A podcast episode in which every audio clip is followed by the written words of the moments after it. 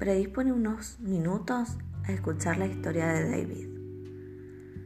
Durante más de 25 años de trabajo con la gente en empresas, en la universidad y en contextos matrimoniales y familiares, he estado en contacto con muchos individuos que han logrado un grado increíble de éxito extremo, pero han terminado luchando con su ansia interior, con una profunda necesidad de congruencia y efectividad personal, de relaciones sanas y adultas con otras personas.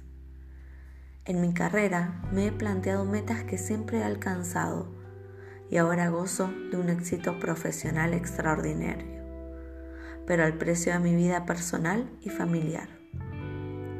Ya no conozco a mi mujer ni a mis hijos. Ni siquiera estoy seguro de conocerme a mí mismo, ni de saber lo que me importa realmente. Y he tenido que preguntarme, ¿realmente vale la pena? He iniciado una nueva dieta por quinta vez en este año. Sé que peso demasiado y realmente quiero cambiar. Leo toda la información nueva sobre este problema me fijo metas, me mentalizo con una actitud positiva y me digo que puedo hacerlo, pero no puedo. Al cabo de unas semanas me derrumbo. Simplemente parece que no puedo mantener una promesa que me haga a mí mismo. He asistido a un, curso tras otro sobre dirección de empresas. Espero mucho de mis empleados y me empeño a ser amistoso con ellos y en tratarlos con corrección, pero no siento que me sean leales en absoluto. Creo que si un día me quedara enfermo en casa, pasarían la mayor parte del tiempo charlando en los pasillos. ¿Por qué no consigo que sean independientes y responsables o encontrar empleados con esas características? Mi hijo adolescente es rebelde y se droga. Nunca me escucha. ¿Qué puedo hacer? Hay mucho que hacer y nunca tengo el tiempo suficiente. Me siento presionado y acosado todo el día, todos los días, siete días por semana. He asistido a seminarios de control del tiempo y he intentado una media docena de diferentes sistemas de planificación. Me han ayudado algo, pero todavía no siento estar llevando la vida feliz, productiva y tranquila que quiero vivir. Quiero enseñarle a mis hijos el valor del trabajo, pero para conseguirlo, que hagan algo, tengo que supervisar cada uno de sus movimientos y aguantar que se quejen cada vez que dan un paso. Me resulta mucho más fácil hacerlo yo mismo, ¿Por qué no pueden estos chicos hacer su trabajo ansiosamente y sin que nadie tenga que recordárselo? Estoy ocupado, realmente ocupado, pero a veces me pregunto si lo que estoy haciendo a la larga tendrá algún valor. Realmente me gustaría creer que mi vida ha tenido sentido, que de algún modo las cosas han sido distintas porque yo he estado aquí. Veo a mis amigos o parientes lograr algún tipo de éxito o ser objeto de algún reconocimiento y sonrío y los felicito con entusiasmo. Pero por dentro me carcome la envidia. ¿Por qué siento esto? Tengo una personalidad fuerte. Sé que en casi todos mis intercambios puedo controlar el resultado. Casi siempre incluso puedo hacerlo influyendo en los otros para que lleguen a la solución que yo quiero. Reflexiono en todas las situaciones y realmente siento que las ideas a las que llego son por lo general las mejores para todos. Pero me siento incómodo. Me pregunto siempre qué es lo que las otras personas piensan realmente de mí y mis ideas. Mi matrimonio se ha derrumbado. No nos peleamos ni nada por el estilo. Simplemente ya no nos amamos. Hemos buscado asesoramiento psicológico, hemos intentado algunas cosas, pero no podemos volver a revivir nuestros antiguos sentimientos. Estos son problemas profundos y penosos, problemas que en un enfoque de arreglo transitorio no puede resolver. Hace unos años, mi esposa Sandra y yo nos enfrentábamos con una preocupación de este tipo. Uno de nuestros hijos pasaba por un mal momento en la escuela. Le iba fatal con el aprendizaje. Ni siquiera sabía seguir las instrucciones, por no hablar ya de obtener buenas puntuaciones. Era socialmente inmaduro y solía avergonzarnos a quienes estábamos más cerca de él. Físicamente era pequeño, delgado y carecía de coordinación. Por ejemplo, en el béisbol, bateaba al aire incluso antes de que le hubieran arrojado la pelota. Los otros, incluso sus hermanos, se reían de él. A Sandra y a mí nos obsesionaba el deseo de ayudarlo. Nos parecía que si el éxito era importante en algún sector de la vida, en nuestro papel como padres, su importancia era suprema. De modo que vigilamos cuidadosamente nuestras actitudes y conductas con respecto a él y tratamos de examinar las suyas propias. Procuramos mentalizarlo, mentalizarlo usando técnicas de actitud positiva. Vamos, hijo, tú puedes hacerlo. Nosotros sabemos que puedes. Toma el bate un poco más arriba y mantén los ojos en la pelota. No batees hasta que estés cerca de ti. Y si se desenvolvía un poco mejor, no escatimábamos elogios para reforzar su autoestima. Así se hace, hijo, no te rindas. Cuando los otros se reían, nosotros nos enfrentábamos con ellos. Déjenlo en paz, dejen de presionarlo. Está aprendiendo y nuestro hijo lloraba e insistía en que nunca sería bueno para nada y que de todos modos el béisbol, el béisbol no le gustaba. Nada de lo que hacíamos daba resultado y estábamos realmente preocupados advertíamos los efectos que esto tenía en la autoestima del niño.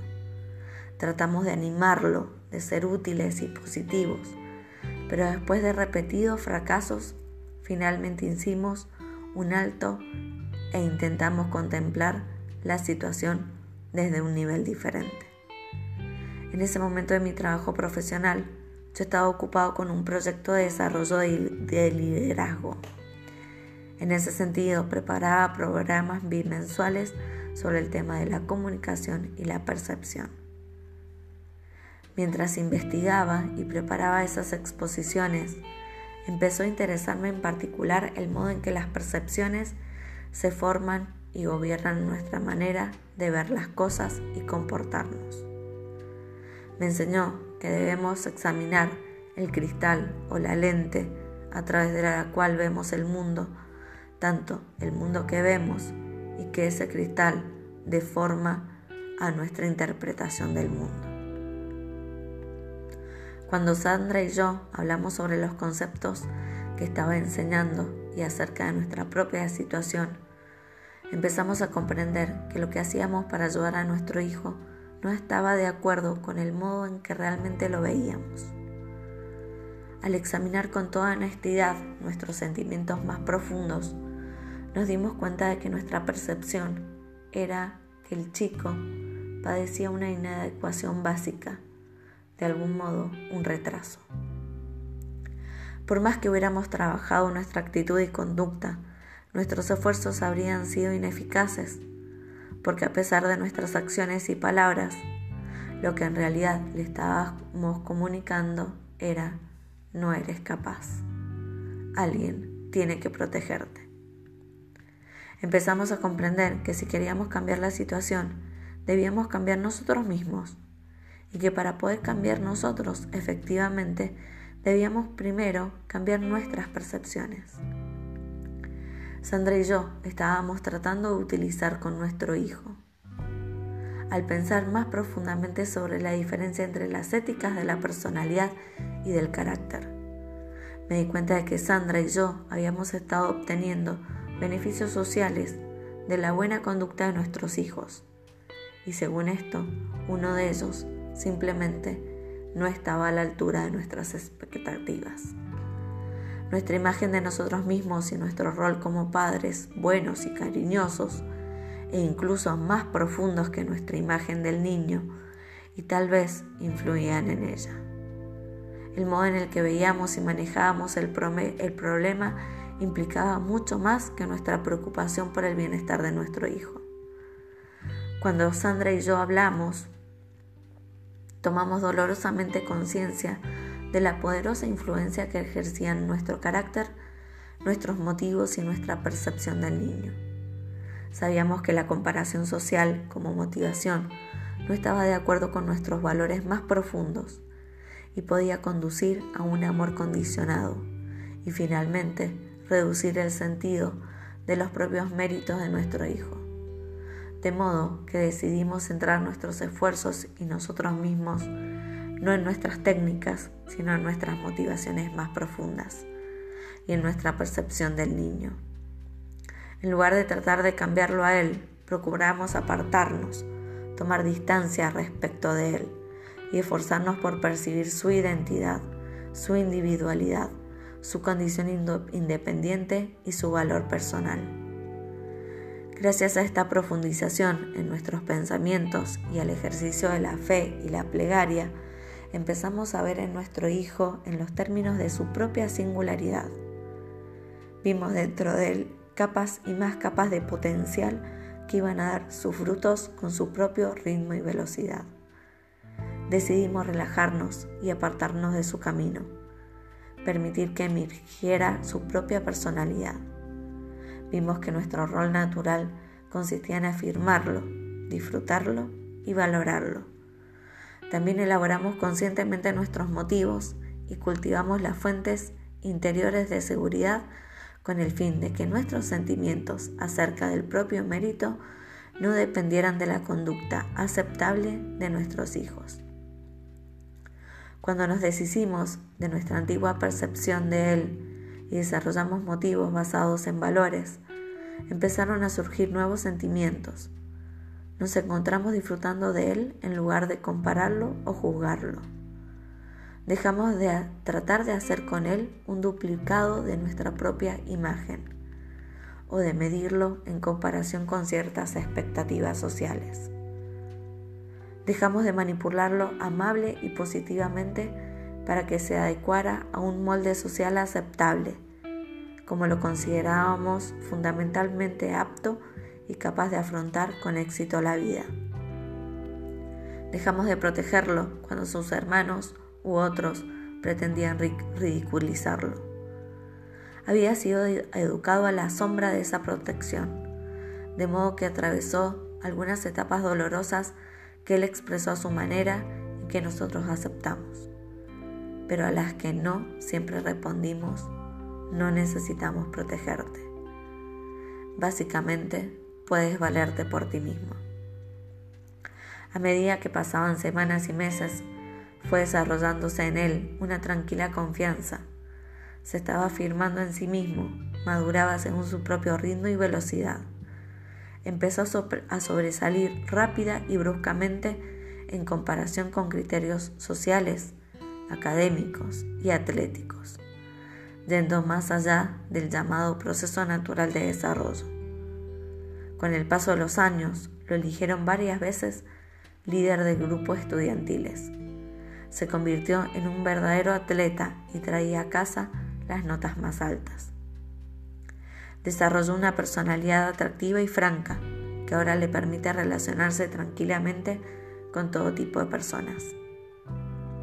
Sandra y yo creíamos que los logros de nuestro hijo era una expresión accesoria de los sentimientos que experimentaba respecto de sí mismo, más que una mera respuesta a las recompensas sociales. Esta fue nuestra experiencia sorprendente para Sandra y para mí, muy instructiva en el trato con nuestros hijos y también con otros roles. Nos hizo tomar conciencia en un nivel muy personal de la diferencia vital que existe entre la ética de la personalidad y la ética del carácter. Busca tu propio corazón con diligencia, pues de él fluyen las fuentes de la vida.